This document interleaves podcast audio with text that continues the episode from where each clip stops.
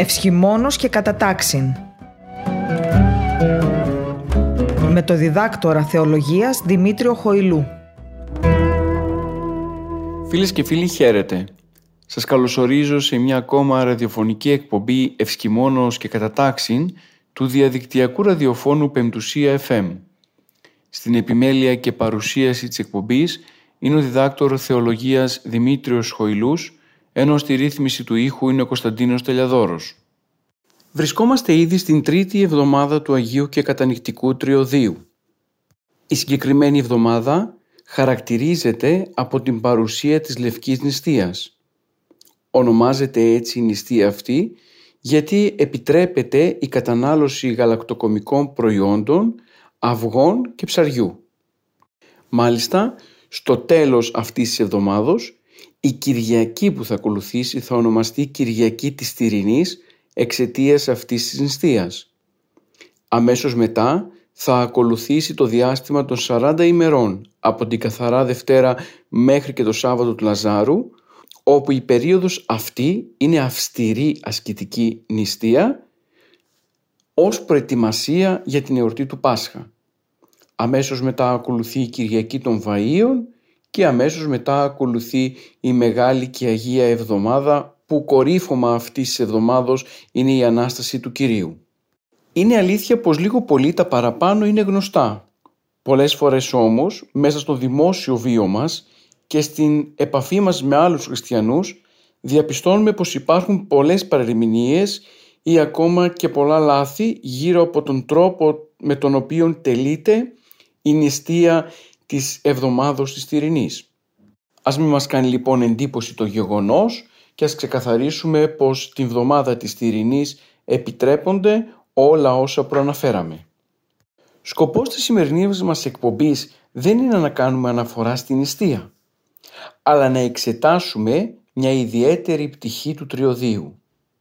Ιδιαιτέρως να δούμε πώς οι ύμνοι του τριωδίου παρουσιάζουν την ταυτότητα του ανθρώπου. Γνωρίζουμε καλά πως ο άνθρωπος είναι το τελειότερο δημιούργημα του Θεού. Αυτό δικαιολογείται τόσο από τον τρόπο με τον οποίο δημιουργήθηκε, αλλά και από την ημέρα κατά την οποία δημιουργήθηκε. Αν εξετάσουμε την πορεία της δημιουργίας του κόσμου, θα διαπιστώσουμε πως ο Θεός δημιουργεί τον κόσμο από τα ατελέστερα προς τα τελειότερα.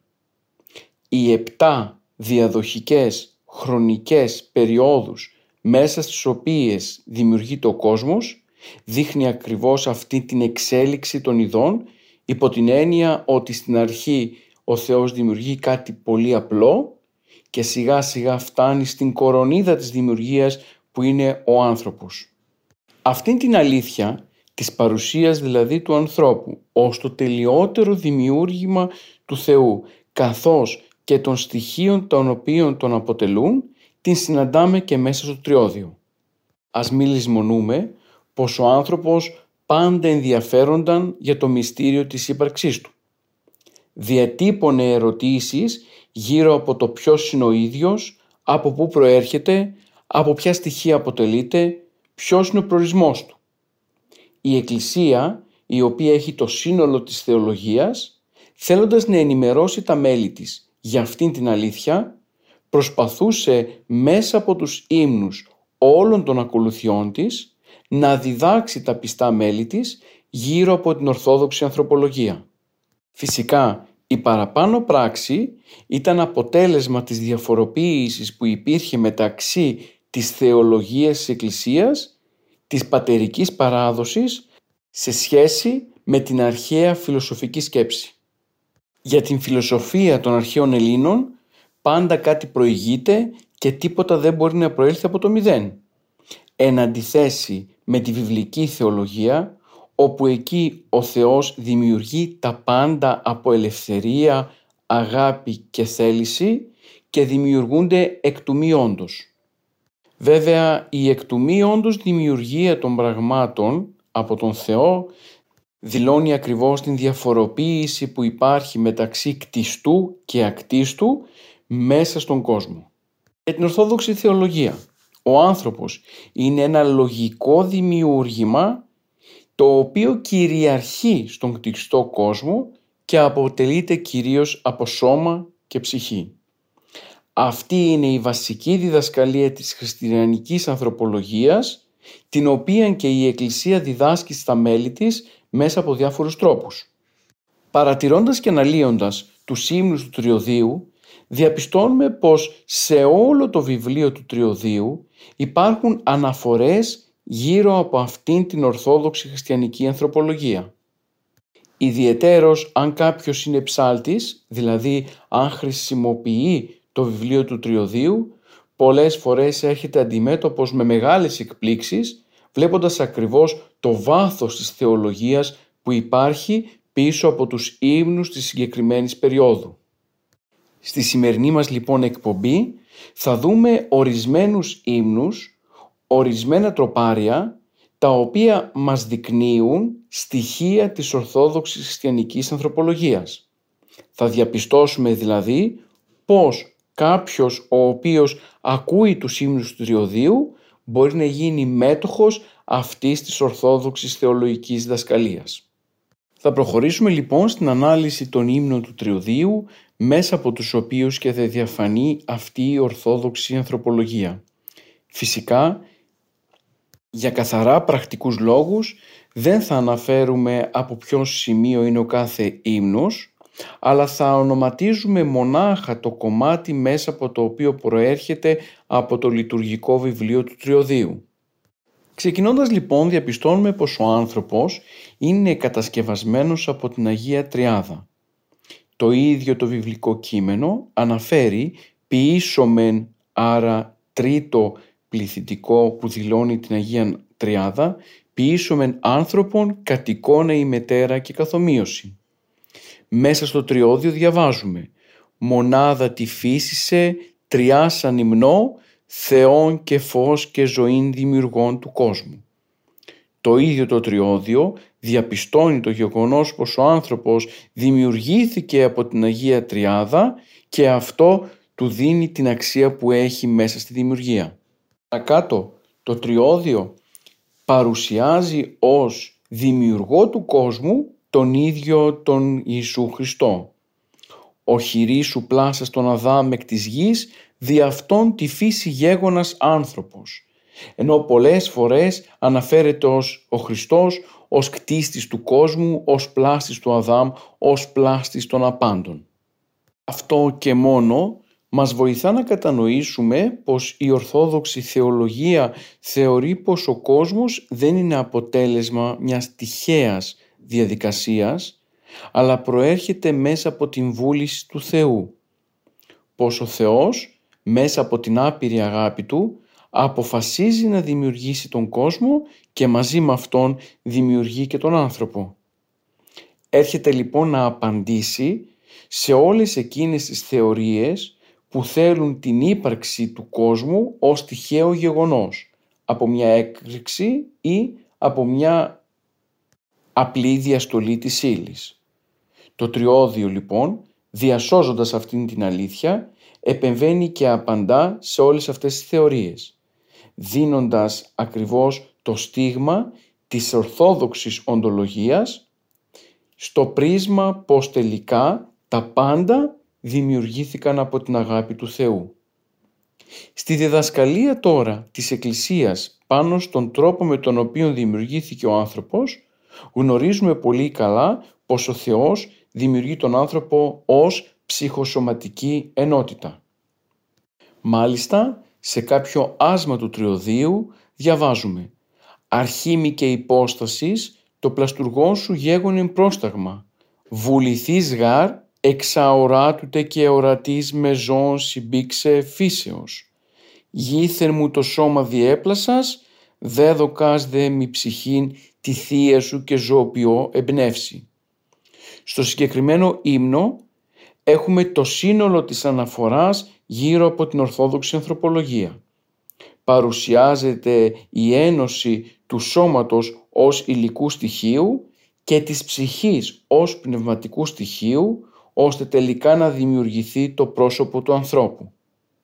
Ενώ σε άλλο σημείο διαβάζουμε «Ο πλάστης μου Κύριος χουν εκ της γης προσλαβών με, ζωηρό φυσίματι ψυχό σας εζώωσε και ετίμησεν επί γης άρχοντα, ορατών απάντων και αγγέλης ομοδίαιτων. Μέσα στους ύμνους του Τριωδίου υπάρχουν πολλές αναφορές που υποδεικνύουν αυτόν τον τρόπο της δημιουργίας του ανθρώπου. Υπό πολλής πλαχνίας διαβάζουμε στο Τριώδιο και εκτιρμών πλαστουργέ της κτίσεως και των όλων ποιητά έχος ζώσαν με το πριν ενετήλωσε υμνήν συν της αγγέλης σου. Διαπιστώνουμε λοιπόν πως το κατανυχτικό τριώδιο και οι ποιητές του κατανυχτικού τριωδίου γνώριζαν πολύ καλά την ορθόδοξη ανθρωπολογία. Ήξεραν την θεολογία της Εκκλησίας γύρω από τον τρόπο της δημιουργίας του ανθρώπου, γι' αυτό και τη μετέδωσαν στα μέλη της Εκκλησίας μέσα από τους παραπάνω ύμνους. Συγκεκριμένα, ο Χριστός εμφανίζεται ως κεραμεύς, ο οποίος χρησιμοποιεί τον πυλό ώστε μέσα από αυτήν την πράξη να δημιουργήσει την σάρκα του ανθρώπου και να προσθέσει σε αυτήν πνοή ζωής ώστε να γίνει ζωντανή ύπαρξη. Τον πυλώνο κεραμεύς ζωοπλαστήσας ενεθήκας μη σάρκα και οστά και πνοήν και ζωήν. Οι παραπάνω αναφορές μας διαφυλάσσουν το γεγονός πως ο άνθρωπος είναι δυσυπόστατος, διφυής, αποτελείται δηλαδή από σώμα και ψυχή. Επιπλέον δεικνύουν πως ο άνθρωπος δημιουργείται με τελείως διαφορετικό τρόπο από τον τρόπο με τον οποίο δημιουργήθηκαν τα ζώα.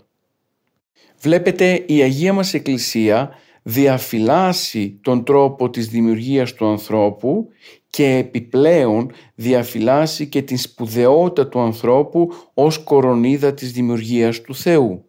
Φυσικά δεν γνωρίζουμε καμία προτεραιότητα μεταξύ ψυχής και σώματος. Τα δύο αυτά στοιχεία δημιουργήθηκαν ταυτόχρονα με τη δημιουργία του ανθρώπου. Για την θεολογία της Εκκλησίας λοιπόν δεν υπάρχει χρονική διαδοχή. Πουθενά δεν διαπιστώνουμε ότι ο Θεός δημιουργεί πρώτα το σώμα και μετά την ψυχή. Αντιθέτως, η ψυχή και το σώμα ξεκινούν να υπάρχουν σχεδόν ταυτόχρονα. Αυτήν την αλήθεια μας τη διασώζουν οι μεγάλοι πατέρες της Εκκλησίας και αυτή η ίδια η αλήθεια διασώζεται και μέσα από το γεγονός του τριωδίου. Στην Ορθόδοξη Θεολογία γνωρίζουμε καλά πως ο Θεός δημιούργησε το σύνολο της υλικής δημιουργίας με μια εντολή του. Στην περίπτωση όμως του ανθρώπου, επειδή ακριβώς είναι ένα ιδιαίτερο έργο, χρησιμοποίησε τα χέρια του σύμφωνα με το κείμενο της γενέσεως και λειτουργήσε θα λέγαμε ως τεχνίτης. Γνωρίζουμε πως εδώ έχουμε έναν ανθρωπομορφισμό έχουμε διάφορες ανθρωπομορφικές εκφράσεις οι οποίες προσπαθούν να μεταδώσουν στον αναγνώστη του κειμένου της Αγίας Γραφής την αλήθεια της θεολογίας της Εκκλησίας. Έτσι λοιπόν και το τριώδιο με την βοήθεια των ύμνων του διαφυλάσσει αυτήν την αλήθεια. Ότι χειρή σου πλάσα στον Αδάμ και στήσας μεθόριον αυθαρσίας και θνητότητος ενώ σε άλλο σημείο θα διαβάσουμε «Ο χειρή σου πλάσα στον Αδάμ εκ της γης δι' αυτόν την φύση γέγονας άνθρωπος». Οι παραπάνω αναφορές βοηθούν τα μέλη της Εκκλησίας να συνειδητοποιήσουν την αλήθεια πως τελικά αυτός που δημιουργεί τον άνθρωπο είναι ο ίδιος ο Θεός. Μέσα στην πατερική θεολογία της Εκκλησίας μας ο Θεός χαρακτηρίζεται άλλοτε ως τεχνίτης, άλλοτε ως δημιουργός, άλλοτε ως καλλιτέχνης. Προσωνυμίες οι οποίες χρησιμοποιούνται για να δηλώσουν το γεγονός της δημιουργίας, της πρόνοιας και της διακόσμησης του κόσμου και του ανθρώπου από τον ίδιο τον Θεό. Όλες οι παραπάνω υμνολογικές αναφορές που συναντούμε μέσα στο τριώδιο δεν θα πρέπει να μας ξενίζουν. Αν σκεφτούμε μάλιστα πως την περίοδο του τριωδίου προετοιμάζονταν οι κατηχούμενοι για το βάπτισμα. Άρα λοιπόν θα πρέπει μέσα από την ακρόαση των ύμνων οι κατηχούμενοι να προσλαμβάνουν τα θεολογικά μηνύματα που χρειάζονται ώστε να δρεωθούν πάνω στην πίστη και να διαπιστώσουν την αλήθεια της Ορθόδοξης Θεολογίας. Έχουμε πει και άλλοτε πως οι ύμνοι αποτελούν ένα είδος μελωδικού κηρύγματος. Η Εκκλησία λοιπόν χρησιμοποιεί την υμνολογία της ώστε μέσα από αυτήν να μπορεί να διδάσκει στα μέλη της εκείνα τα σωστά μηνύματα και μαθήματα που χρειάζονται ώστε τα ίδια τα μέλη να γίνονται κοινωνοί της Ορθόδοξης Θεολογίας και να μπορούν να γνωρίζουν όλα εκείνα τα οποία δίδασκαν οι πατέρες της Εκκλησίας. Στη συνέχεια της αναφοράς γύρω από τον τρόπο με τον οποίο δημιουργήθηκε ο άνθρωπος και το πώς αυτή η ορθόδοξη ανθρωπολογία περνά μέσα από τους ύμνους του Τριωδίου θα πρέπει να ξεκαθαριστεί πως για την παράδοση της Εκκλησίας δεν υπάρχει καμία αναφορά στην ανωτερότητα της ψυχής έναντι του σώματος. Ο άνθρωπος θεωρείται μια ύπαρξη και μια ενότητα που συντίθεται ναι μεν από δύο διαφορετικά στοιχεία τα οποία όμως είναι ισότιμα μεταξύ τους. Το σώμα έχει την ίδια αξιοπρέπεια με αυτήν της ψυχής. Το σώμα δεν είναι εχθρός της ψυχής που πρέπει να πολεμηθεί, αλλά μέσω με το οποίο ο άνθρωπος έχει την δυνατότητα να δοξάσει τον δημιουργό του και άρα πρέπει να αγιάσει και την ψυχή και το σώμα του. Η σωματική άσκηση μέσα από την νηστεία αυτής της περίοδου βοηθά ώστε και το σώμα να αντιμετωπίσει τα δικά του τα πάθη αλλά και την ψυχή να την βοηθήσει ώστε και η ίδια της να αγιαστεί. Άλλωστε ο άνθρωπος δεν σώζεται μόνο ως σώμα ή μόνο ως ψυχή αλλά σώζεται ολόκληρος. Με τις παραπάνω αναφορές εύκολα μας έρχονται στο νου εκείνες οι θέσεις του αρχαίου φιλοσόφου Πλάτωνος, ο οποίος θεωρούσε το σώμα ως μνήμα, σήμα της ψυχής και το οποίο θα έπρεπε φυσικά να μην του δοθεί καμία αξία. Στην Ορθόδοξη Θεολογία τα πράγματα είναι τελείως μα τελείως διαφορετικά. Το σώμα είναι αυτό το οποίο πρέπει να μεταμορφωθεί, να αγιαστεί και να συνεργαστεί με την ψυχή ώστε στο τέλος να οδηγηθούν και τα δύο στον παράδεισο. Η Ανάσταση των νεκρών, την οποία περιμένει η Εκκλησία, προσδοκώ Ανάσταση νεκρών, αναφέρεται ακριβώς στο σώμα, το οποίο είναι φθαρτό και όχι αιώνιο και το οποίο θα αναστηθεί κατά την Δευτέρα παρουσία του Κυρίου. Η παραπάνω θεολογική αλήθεια, η οποία είναι κεντρικός άξονας της Ορθόδοξης Ανθρωπολογίας, διασώζεται μέσα από τους ύμνους του Τριωδίου, οι οποίοι αναφέρουν πως το σώμα είναι ναός του Αγίου Πνεύματος.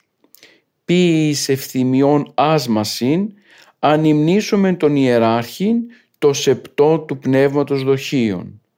Ενώ σε άλλο σημείο διαπιστώνουμε νοερών τε σκήνομα της δόξης σου ή το σών ναών βεβηλώσασα νοερές πρεσβείες Χριστέ της απειράνδρου σου ναού γενομένης ναών με του παντουργού ποιησον πνεύματος. Στη διάρκεια του Αγίου Τριωδίου έχουμε και το μεγάλο κανόνα Εκεί ακριβώς διαπιστώνεται πως ο άνθρωπος είναι απαρτισμένος από ψυχή και σώμα. Είναι βασιλεύς των επιγείων πάντων κτισμάτων Θεού, γεύεται στον παράδεισο της αηδίου βασιλείας τροϊφής και έχει βασίλειον αξίαν. Ενώ ο ίδιος είναι σύνδεσμος της ορατής τε και αοράτου φύσεως. Διαπιστώνουμε λοιπόν πως σε όποιον ύμνο του τριωδίου και αν ρίξουμε τη ματιά μας εύκολα μπορούμε να διδαχθούμε για το ποιος είναι ο άνθρωπος. Ίσως τις μέρες μας η συγκεκριμένη ερώτηση να μην έχει τόσο σημασία μιας και πλέον όλοι αντιλαμβάνονται πως ο άνθρωπος είναι το ανώτερο δημιούργημα όλης της ηλικής δημιουργίας. Την περίοδο όμως κατά την οποία γράφηκαν οι συγκεκριμένοι ύμνοι υπήρχαν διάφορες αρχαιολινικές πεπιθήσεις και διδασκαλίες που έρχονταν σε πλήρη σύγκρουση με την βασική θεολογία της Εκκλησίας.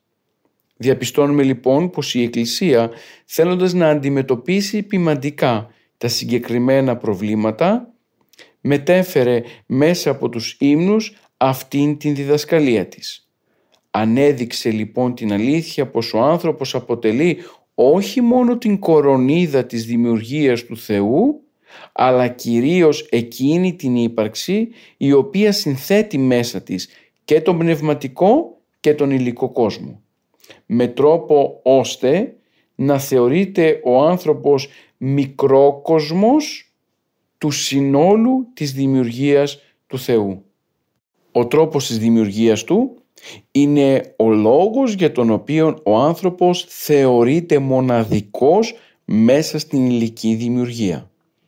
Η, η πνευματική του πλευρά τον καθιστά ικανό να ενωθεί με τον Θεό ενώ η σωματική του, η υλική του πλευρά του δίνει ακριβώς την αξία μέσα στην υλική δημιουργία. Το τριώδιο διασώζει ο πλάστης μου Κύριος, χούν εκ της γης προσλαβών με ζωηρό φυσίματι ψυχό σας εζώσε και ετίμησεν επί γης άρχοντα, ορατών απάντων και αγγέλης ομοδίαιτων. Συνεχίζοντας παρακάτω και αφού έχουμε δει τις βασικές πτυχές της διδασκαλίας του τριωδίου σχετικά με τον τρόπο δημιουργίας του ανθρώπου, είναι ανάγκη να δούμε και τα στοιχεία εκείνα σύμφωνα με τα οποία δημιουργήθηκε ο άνθρωπος. Εμείς γνωρίζουμε από το βιβλίο της Γενέσεως κεφάλαιο 1 στίχη 26 27 πως ο άνθρωπος δημιουργήθηκε κατ' εικόνα και καθομοίωση Θεού. Αυτήν την βασική θεολογική ανθρωπολογική αλήθεια διασώζει και το τριώδιο. «Πατέρασε τον κτίστην επιγράφεστε τολμό Κύριε, ζώων υπάρχουν γηγενές της εις μετέχων εικόνος θα διαβάσουμε μέσα στα τροπάρια. Ενώ κατά την δεύτερη Κυριακή των Ιστιών, τότε που η Εκκλησία γιορτάζει και τιμά το Γρηγόριο τον Παλαμά, αναφέρεται σε κάποιο τροπάριο. «Έσω προτρον Θεού εγένου Γρηγόριε, το κατοικόν αγαράσπηλον ετήρησας, νουν δε ηγεμόνα κατά παθών σαρκικών, ανδρικός ενιστάμενος, το καθομοίωσιν ανελάβου» η παρουσία της κατοικώνα δημιουργίας του ανθρώπου δηλώνει ακριβώς την αξία αλλά και τη σπουδαιότητά του. Το ίδιο το τριώδιο διαπιστώνει πως ο άνθρωπος αποτελεί την θεοτύπωτον σκηνήν, την στολή την πρώτην, ενής εξηφαίνεται ο πλαστουργός εξ αρχής. Ο υμνογράφος της Εκκλησίας διασώζει την αλήθεια πως το κατοικώνα στον άνθρωπο είναι εκείνο το οποίο διατηρεί το κάλος του ανθρώπου, το κάλος το πρώην, το πρωτόκτιστον κάλος. Με όλες τις παραπάνω αναφορές δηλώνεται ακριβώς η σπουδαιότητα του ανθρώπου και το αποτύπωμα της παρουσίας του Θεού μέσα στον καθένα από εμάς. Άλλωστε αυτός είναι και ο λόγος που ο άνθρωπος γεύεται στον παράδεισο της αηδίου βασιλείας τρυφής έχει βασίλειον την αξίαν, διάδημα και πορφύριαν και είναι πολυκτήμων και δίκαιος. Και σε αυτό το σημείο όμως διαπιστώνουμε την προσπάθεια της Εκκλησίας να απαντήσει στην ελληνική αρχαία φιλοσοφία. Ο Πλάτωνας, η Στοική, η Νεοπλατωνική ήταν όλες εκείνες οι φιλοσοφικές ομάδες οι οποίες αντιτάσσονταν στο ζήτημα της εικόνας του Θεού μέσα στον άνθρωπο. Φυσικά στην Ορθόδοξη Θεολογία το κατ' εικόνα αναφέρεται κυρίως στην παρουσία του Χριστού. Ο Χριστός είναι η εικόνα του Θεού του αοράτου. Ο άνθρωπος λοιπόν είναι η εικόνα της μεγάλης εικόνας που είναι ο Χριστός δεν θα πρέπει να λησμονούμε πως οι ύμνοι της Εκκλησίας δεν έχουν ως κύριο στόχο μόνο να μεταφέρουν τη θεολογία της Εκκλησίας, αλλά μέσα από αυτούς τα μέλη της Εκκλησίας να γίνονται και κοινωνοί της θεολογίας των πατέρων. Έτσι υπάρχει μια συμφωνία μεταξύ της υμνολογίας της Εκκλησίας και της ορθόδοξης διδασκαλίας των πατέρων. Η χριστολογική αναφορά στο κατοικόνα του ανθρώπου διαπιστώνεται μέσα από τους ύμνους του Τριωδίου.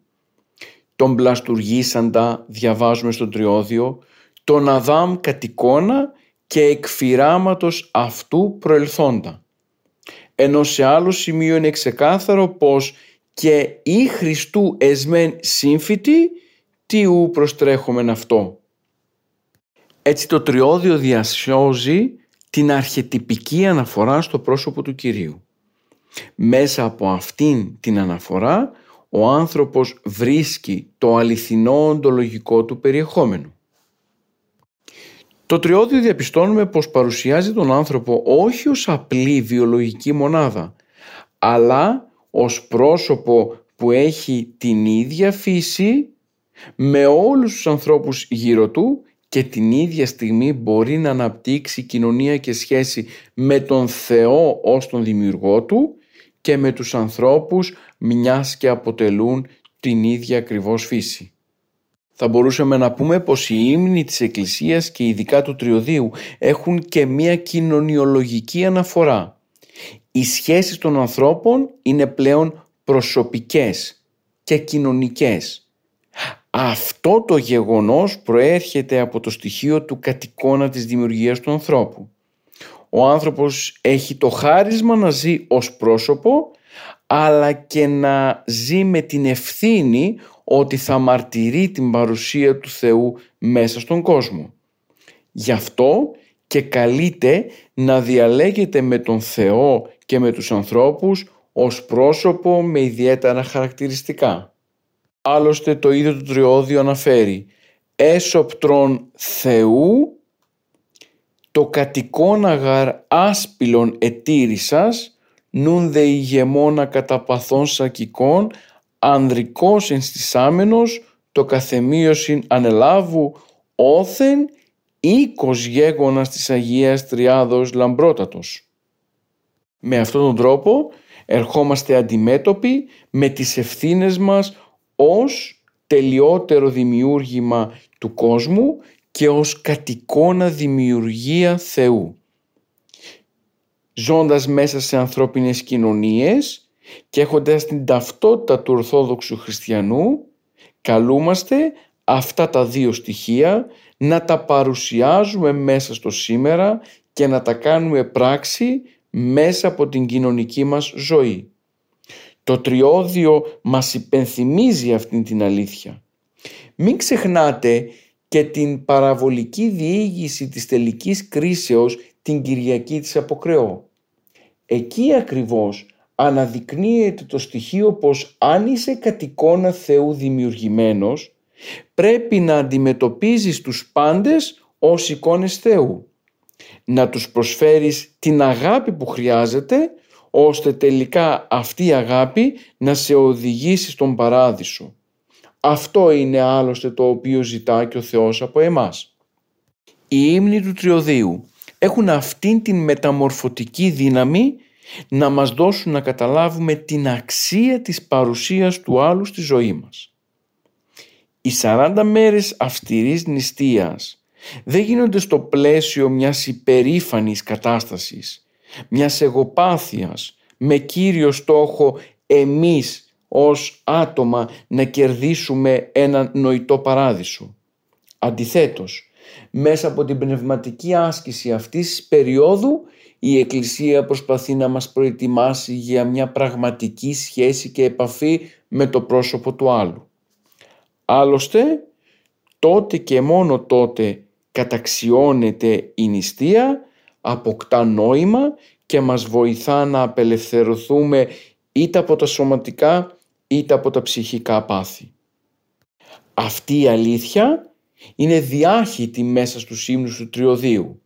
Διαβάζοντάς τους εύκολα γινόμαστε και εμείς μέτοχοι αυτής της αληθείας και μπορούμε να τα εφαρμόσουμε στη ζωή μας.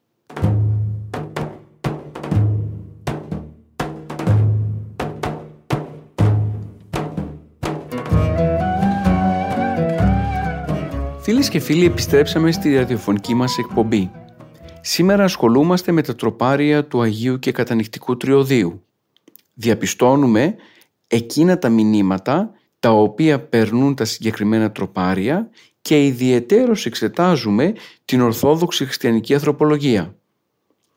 Διαπιστώσαμε στο πρώτο ημίωρο της εκπομπής μας την ταυτότητα του ανθρώπου, τα μέρη από τα οποία αποτελείται και πώς αυτά επηρεάζουν την ανθρώπινη ζωή κυρίως στο σήμερα. Οι ύμνοι της Εκκλησίας μας πάντοτε λειτουργούσαν ως μελωδικό κήρυγμα. Η Εκκλησία χρησιμοποιούσε τη μουσική ακριβώς για να μπορεί να μεταδώσει την θεολογία της στα μέλη της. Γνώριζε καλά πως η μουσική είχε την δυνατότητα να μεταδώσει με εύληπτο τρόπο όλα εκείνα τα οποία η Εκκλησία ήθελε ώστε τα μέλη της να γίνονται κοινωνοί και γνώστες της θεολογίας της και της διδασκαλίας των πατέρων. Οι ύμνοι του Τριωδίου εξυπηρετούν ακριβώς αυτήν την ανάγκη. Προσπαθούν δηλαδή να διδάξουν τα μέλη της Εκκλησίας την αλήθεια του Ευαγγελίου και ιδιαιτέρως το γεγονός της υπάρξεως του ανθρώπου.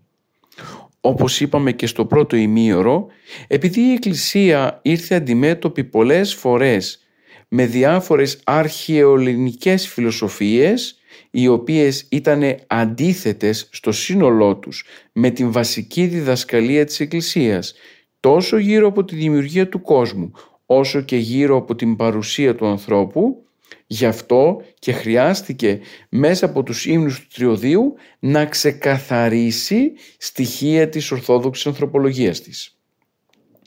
Συνεχίζοντας λοιπόν την αναφορά μας, ας δούμε πώς ήταν ο άνθρωπος πριν την πτώση και πώς αυτήν την αλήθεια την διασώζει το Τριώδιο. Γνωρίζουμε καλά από το βιβλίο της Γενέσεως πως ο άνθρωπος όταν κατασκευάστηκε από τον Θεό είχε κατασταθεί από τον ίδιο ως άρχοντας των ηχθείων, της θαλάσσης και των πετινών του ουρανού και πάσης της γης και πάντων των ερπετών των ερπόντων επί της γης. Την παραπάνω αλήθεια την διασώζει το τριώδιο αναφέροντας πλούτο επιμβρήθων και βοσκήμαση. Μέσα από το συγκεκριμένο κομμάτι του τριωδίου διαπιστώνεται ότι ο άνθρωπος εξήλθε από τα χέρια του δημιουργού σε πλήρη αρμονία με τον Θεό, τον εαυτό του και το περιβάλλον. Ο πρωτόπλαστος Αδάμ ήταν σύμφωνα με το τριώδιο γυμνός τη απλότητη τη ατέχνωτε ζωή. Αυτό σημαίνει πως ο άνθρωπος όταν βγήκε από τα δημιουργικά χέρια του Θεού δεν είχε μέσα του κανένα πάθος δεν είχε καμία ενάντια ποιότητα η οποία να τον στρέφει εναντίον του Χριστού ή εναντίον του ίδιου του δημιουργού του. Η πτώση είναι εκείνο το κομβικό σημείο κατά το οποίο ο άνθρωπος πλέον έφαρε μέσα του την φθορά και στράφηκε εναντίον του ίδιου του δημιουργού. Μάλιστα η Εκκλησία διασώζει την αλήθεια πως ο άνθρωπος κατά την πορεία μες στον παράδεισο φορούσε στολή θεοήφαντη. Αναφέρουν τα τροπάρια του τριωδίου. Στολήν με ενέδισας θεοήφαντον εν τη εδέμ ως έσπλαχνος. Μιας και με αυτόν τον τρόπο ο άνθρωπος αποτελεί την θεοτύπο σκηνήν, την στολή την πρώτην ειν εξυφάνατο ο πλαστουργός εξ αρχής. Γι' αυτό και ο υμνογράφος της Εκκλησίας διαπιστώνει πως ο άνθρωπος ήταν δόξαν αθανασίας υφιεσμένος. Με όλα τα παραπάνω διαπιστώνουμε πως ο άνθρωπος βγήκε από τα χέρια του Θεού τέλειος, χωρίς κανένα σπήλο. Και ως κύριος στόχο του είχε απλά την πορεία μέσα από την σχέση του με τον Θεό ώστε τελικά να φτάσει από το κατοικώνα στο καθομοίωση μέσω δευθοράς και αυθαρσίας δε δημιουργητέ, ή να ο ποτέρος ενεύσει την προαιρέσει εκείνο δει και προσκυτήσε το ή μεγαρδυνατόν Θεό και αναμάρτων ποιήσε, αλλά ή να ή και της αυτού προαιρέσεως το κατόρθωμα, δια τούτο το νόμο δίδωσιν πάντων μεν άπτεστε των φυτών του δε μη. Το παραπάνω κείμενο προέρχεται από το συναξάριο της Κυριακής της Τυρινής που υπενθυμίζει ακριβώς την έξοδο από τον Παράδεισο. Με τα συγκεκριμένα τροπάρια η Εκκλησία διδάσκει στα μέλη της πως τελικά ο άνθρωπος είχε το άκτιστο κάλος, το οποίο μπορούσε ο ίδιος να διατηρήσει. Αυτή η υπενθύμηση μας φέρνει αντιμέτωπους και με τις δικές μας ευθύνες. Καλούμαστε, ζώντας πλέον σε αυτόν τον κόσμο, να προσπαθήσουμε και εμείς να προσεγγίσουμε αυτήν την οντολογική αλήθεια.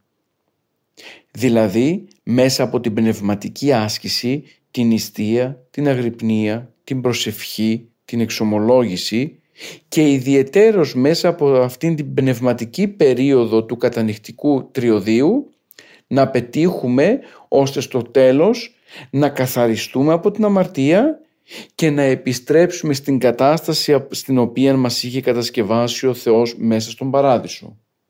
Η Εκκλησία υπενθυμίζει αυτή την αλήθεια ακριβώς για να μας ενδυναμώσει στον πνευματικό μας αγώνα που ήδη έχει ξεκινήσει. Άλλωστε ο άνθρωπος πρέπει να έχει σταθερή και άτρεπτη πορεία προς τη θέωση, ώστε ελεύθερα να ασκηθεί με βάση την προσωπική του προσπάθεια, να προσεγγίσει την αρετή και το αγαθό και τελικά να καταστεί ο ίδιος Θεός κατά χάριν έτσι ακριβώς όπως τον θέλει η θεολογία της Εκκλησίας μας. Η Εκκλησία δεν παραλείπει όμως να τονίσει και την αλήθεια πως ο άνθρωπος είναι δημιουργημένος κατ' εικόνα και καθομοίωση Θεού και πρέπει να βρίσκεται τοποθετημένος στον παράδεισο της τρεφής. Διαχριστότητος πλούτων σύ φυτουργής, πλαστουργέ και Κύριε παραδείσου την τρυφήν, ενεδέμ και λεύων με τρυφάν των ωραίων και τερπνών και μη ρεόντων καρπών. Φυσικά, αυτή η παραμονή στον παράδεισο δεν αποτελούσε ένα στοιχείο αυτόματης και εύκολης ζωής. Έπρεπε ο άνθρωπος να τηρήσει την εντολή που του δόθηκε από τον Θεό ώστε τελικά να μπορέσει να αποδείξει το γεγονός ότι ο ίδιος αγαπά ελεύθερα τον Θεό. «Είμαι η ψυχή μου αθλία, τον ενεδέμα απολάβην ήλιφας, εξουσίαν εκ Θεού, μη φαγήν δε γνώσεως καρπών προσετάγης».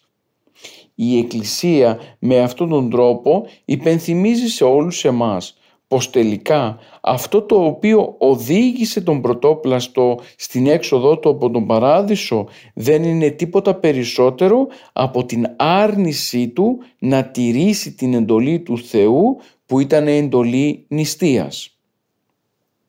Η προσταγή του Θεού το να μην φάει από το συγκεκριμένο καρπό έρχεται ως υπενθύμηση στα μέλη της Εκκλησίας την Κυριακή της Τυρινής ακριβώς για να αποδείξεις σε όλους εμάς πως η νηστεία που θα ξεκινήσει από την καθαρά Δευτέρα και μετά έχει τις αρχές της ήδη μέσα από τον Παράδεισο.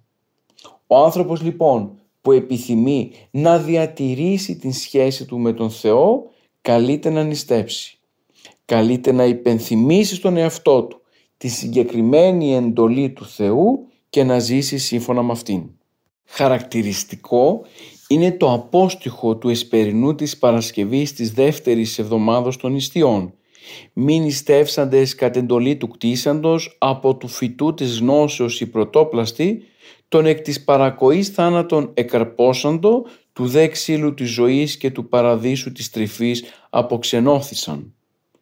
Η Εκκλησία υπενθυμίζει αυτή τη βασική αλήθεια, πως ο άνθρωπος τελικά επειδή δεν τήρησε την εντολή του Θεού, γι' αυτό βρέθηκε εκτός παραδείσου. Είναι ανάγκη να τονιστεί αυτό το γεγονός τώρα που ξεκινά η νηστεία της Αγίας και Μεγάλης Τεσσαρακοστής. Ο άνθρωπος πρέπει να χαρακτηριστεί από μια πιστότητα απέναντι στις εντολές του Θεού. Και όσο η σταθερότητά του απέναντι στις εντολές του Θεού είναι δυναμική, τόσο αυτός ξεκινά τον δρόμο προς την επιστροφή προς τον Παράδεισο. Αλλού θα διαπιστώσουμε τα εξής. Την χείρα τίνας προπετός εγευσάμιν του ξύλου, του της γνώσεως ούπερ προσέταξέ μη Θεός, μη δόλος μεταλαβήν και της Θείας δόξης απερίφθην πικρός. Βλέπουμε λοιπόν εδώ πως ο ίδιος ο Αδάμ σε μια ιδιαίτερη ποιητική στιγμή ομολογεί το γεγονός το οποίο τον οδήγησε εκτός παραδείσου. Λαμβάνουμε και εμείς υπόψη μας το συγκεκριμένο γεγονός ώστε να προστατεύσουμε τον εαυτό μας αυτήν την περίοδο της νηστείας και τελικά να οδηγηθούμε σταδιακά προς την επαναφορά μας στον Παράδεισο. Η Εκκλησία θέλοντας να διδάξει τα μέλη της δεν παραμένει μόνος στο γεγονός της πτώσεως του Αδάμ αλλά εξηγεί και τις συνέπειες που αυτή η πτώση είχε για τον ίδιο τον Αδάμ. Ου μόνον Θεός ου γέγονεν, αλλά και τον θάνατον επεσπάσατο. Δηλώνει ακριβώς πως ο άνθρωπος ελεύθερα επέλεξε να δεχθεί την πειρασμική προσβολή του διαβόλου και μέσα από αυτήν την πειρασμική προσβολή οδηγήθηκε τελικά στην παρουσία του θανάτου στην ίδια του την ζωή. Φυσικά δεν φταίει ο διάβολος για το κατάντημα του ανθρώπου. Η Εκκλησία διασώζει το γεγονός πως ο άνθρωπος ήταν υπεύθυνος για την πτώση του. Προσέβλεψα, υπατήθην, παρέβην, εξέπεσα, ημαύρωσα, κατέχρωσα, κατεσπήλωσα, παρέμφθηρα, απόλεσα, τετραυμάτισμε, πέπληγμε, τέτρωμε, ελεπρώθην. Όλα αυτά τα ρήματα χρησιμοποιούνται κατά τη διάρκεια των κοντακίων και των ύμνων του τριωδίου ακριβώς για να δηλώσουν την προσωπική ευθύνη που έχει ο άνθρωπος για την πτώση του και την έξοδο του από τον παράδεισο. Συγκλονιστικό είναι το γεγονός πως το τριώδιο διασώζει την αλήθεια πως ο άνθρωπος έγινε αυτοείδωλο. Αυτοείδωλον εγενόμην διαβάζουμε. Με αυτόν τον τρόπο, με αυτόν τον τρόπο ο πρωτόπλαστος θέλησε πιο πολύ τον εαυτό του παρά το αγαθό του πλαστουργού του. Αποδείχτηκε εγωπαθής και φύλαυτος, αχάριστος προς όλες τις ευεργίες του δημιουργού του. Ο Αδάμ θέλησε να φτάσει στην ισοθεία όχι όμως μέσα από τη συνεργασία με τον Θεό αλλά με έναν δικό του τρόπο ο οποίος ερχόταν αντιμέτωπος με την παρουσία του Κυρίου παραβαίνοντας τελικά την εντολή του δημιουργού. Με αυτόν τον τρόπο διακόπτει την εικονική σχέση και κίνησή του προς τον Θεό, αυτονομείται, αυτοπεριορίζεται με αποτέλεσμα η φύση του να φθαρεί και να παραδοθεί ο ίδιος τον θάνατο. Για τον υμνογράφο της Εκκλησίας και για το τροπάρια του Τριωδίου η πτώση του Αδάμ στην αμαρτία αποτελεί μία ψυχοσωματική παθολογία. Προσβάλλεται δηλαδή η αρμονία τόσο της ψυχής όσο και του σώματος. Άλγος το Αδάμε χρημάτισεν η του ξύλου απόγευσης, πάλε ενεδέμ ότε όφης ίον εξηρεύξατο, δι' αυτού γαρισίλθεν ο θάνατος, παγγενή κατεστίων των άνθρωπων. Ενώ σε άλλο σημείο διαπιστώνουμε τη βρόσιτη του ξύλου θανατοθέντες, η Εκκλησία γνωρίζει πολύ καλά πως αυτό το οποίο οδήγησε τον άνθρωπο εκτός παραδείσου δεν ήταν η εντολή του Θεού η οποία και αποτελούσε γύμνασμα της ελευθερίας των πρωτοπλάστων αλλά ήταν η αδυναμία του ανθρώπου να αναπτύξει σχέση πραγματική με τον Θεό. Επιθυμούσε ο άνθρωπος να αποδεσμευθεί από τον Θεό, να αυτοθεωθεί και τελικά να πέσει από την κατάσταση στην οποία βρισκότανε. Χαρακτηριστικό είναι το τροπάριο το οποίο αναφέρει «Μην ιστεύσαντες κατ' εντολή του κτίσαντος, από του φυτού της γνώσεως η πρωτόπλαστη τον εκ της παρακοής θάνατον εκαρπόσαντο», δηλώνοντας ακριβώς πως αυτό το οποίο οδήγησε τον άνθρωπο στην έξοδο του από τον παράδεισο δεν είναι τίποτα παραπάνω από την άρνηση της νηστείας. Βλέπετε η Εκκλησία ως μητέρα επιθυμεί να προειδοποιήσει τα παιδιά της, να τους δείξει πως η νηστεία η οποία ξεκινά σε λίγες ημέρες έχει ακριβώς την δυναμική της επιστροφής του ανθρώπου πίσω στον παράδεισο. Αν λοιπόν επιθυμεί κάποιος να ξανασυναντήσει το πρόσωπο του Κυρίου, τότε αυτό μπορεί να γίνει μόνο μέσα από την άσκηση της νηστείας, η οποία τελικά απελευθερώνει από τα υλικά αγαθά και βοηθά την ψυχή να οδηγηθεί προς τον Θεό. Επιπλέον, η Εκκλησία διδάσκει πως η νηστεία δεν είναι απλώς μια αποχή από τις τροφές, αλλά έχει ως κύριο στόχο της την παρουσία του Θεού μες στη ζωή του ανθρώπου και κυρίως την ένωσή του με Αυτόν. Ο άνθρωπος γνωρίζει πολύ καλά πως η μη τήρηση των εντολών του Κυρίου τον οδηγεί σε μια διαδικασία ασωτείας. Της πατρικής δωρεάς διασκορπίσας των πλούτων αλόγης συνευοσκόμην ο τάλας κτίνεση και της αυτών ορεγόμενος τροφής ελίμωτον μη χορταζόμενος διαβάζουμε σε τροπάριο του τριωδίου ενώ σε άλλο σημείο αναφέρεται το εξής την ουσίαν της ψυχής καταναλώσας τες ασωτίες έρημος ημί αρετών ευσεβών λιμότων δεκράζω. Διαπιστώνουμε λοιπόν πως η πτώση είχε αποτέλεσμα την εγύμνωση του ανθρώπου από τις αρετές. Χάνεται το κατοικώνα, αμαυρώνεται, αφανίζεται η λαμπρότητα του ανθρώπου και την ίδια στιγμή το κάλος χάνει την προηγούμενη ομορφιά του. Κατέχρωσαν της πριν εικόνος το κάλος σώτερ της πάθεση. Ενώ σε άλλο σημείο απόλεσα το πρωτόκτιστον κάλος και την ευπρέπειά μου. Η Εκκλησία διδάσκει μέσα από τους ύμνους την αλήθεια πως τελικά ο άνθρωπος ο οποίος ήταν κατασκευασμένος για το πρωτόκτιστο κάλος το χάνει εξαιτίας της αμαρτίας. Και τώρα προσπαθεί μέσα από την άσκηση να επιστρέψει πάλι πίσω εκεί από όπου και προήλθε. Η νηστεία της περίοδου έχει αυτήν την δυναμική να καθαρίσει το κατοικώνα και να βοηθήσει τον άνθρωπο μέσα από την πνευματική άσκηση να συναντήσει τον Θεό. Σύμφωνα με το Τριώδιο, η απώλεια της μετοχής του Αγίου Πνεύματος, η αδυναμία δηλαδή κοινωνίας με τον Τριαδικό Θεό έχει φυσιολογικό αποτέλεσμα για τον πρωτόπλαστο να χάνει την στολή την θοήφαντον. Ο πρωτόπλαστος χωρίς το φως και τη δόξα του Θεού διαπιστώνει ότι είναι γυμνωμένος και διωγμένος από τον παράδεισο.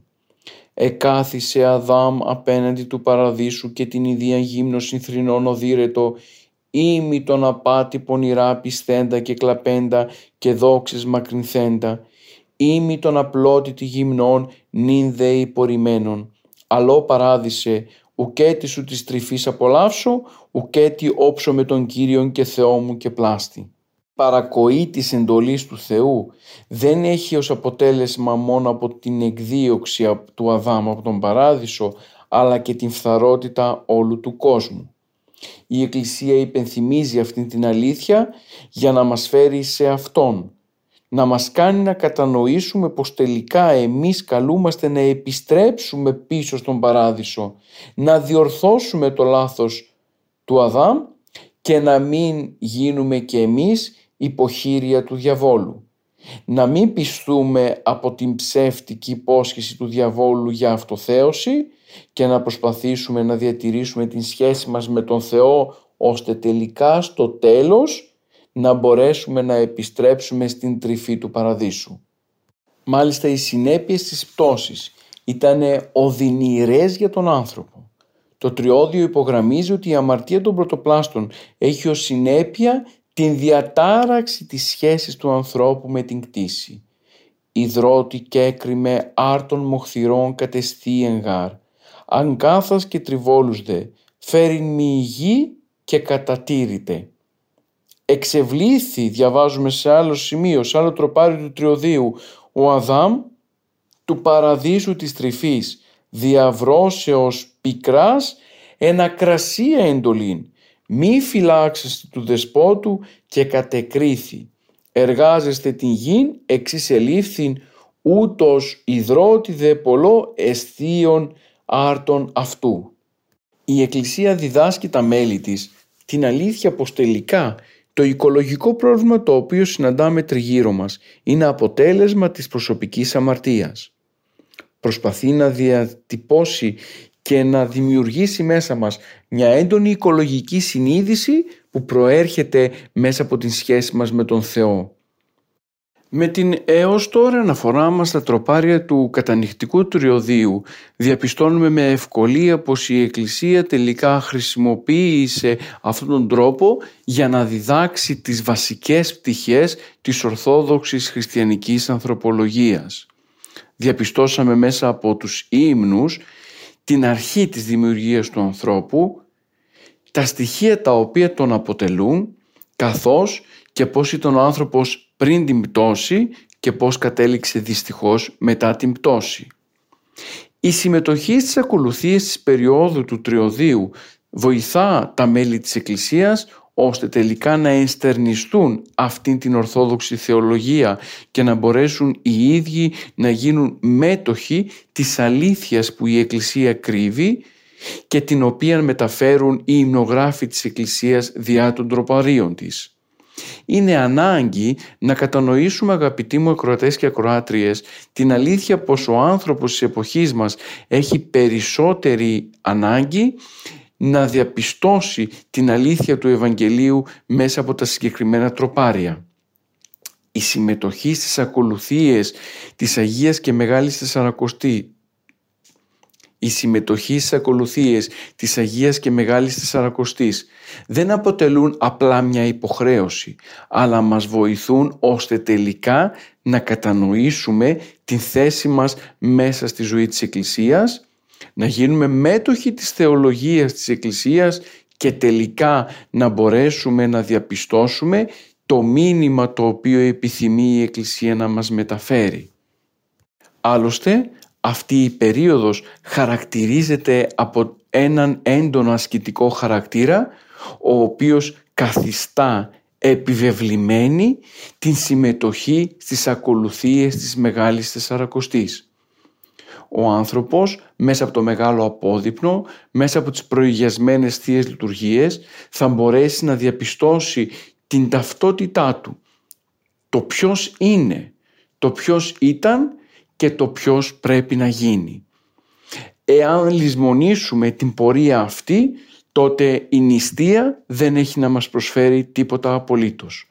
Αν δεν συνδέσουμε δηλαδή την άσκηση του σώματος με την πνευματική άσκηση της ψυχής μέσα από την θεολογία της Εκκλησίας μας, τότε δεν θα διαφοροποιηθούμε σε τίποτα με τον οποιοδήποτε ο οποίος κάνει μια απλή δίαιτα.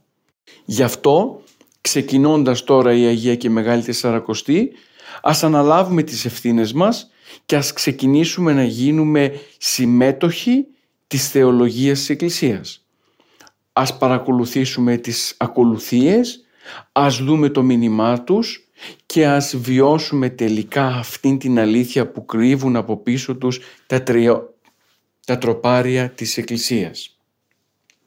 Φίλες και φίλοι, σε αυτό το σημείο ολοκληρώσαμε τη σημερινή μας εκπομπή. Ανανεώνουμε το ραδιοφωνικό μας ραντεβού για την επόμενη Τετάρτη με αντίστοιχο θεολογικό θέμα. Μέχρι τότε να είστε καλά. Χαίρετε.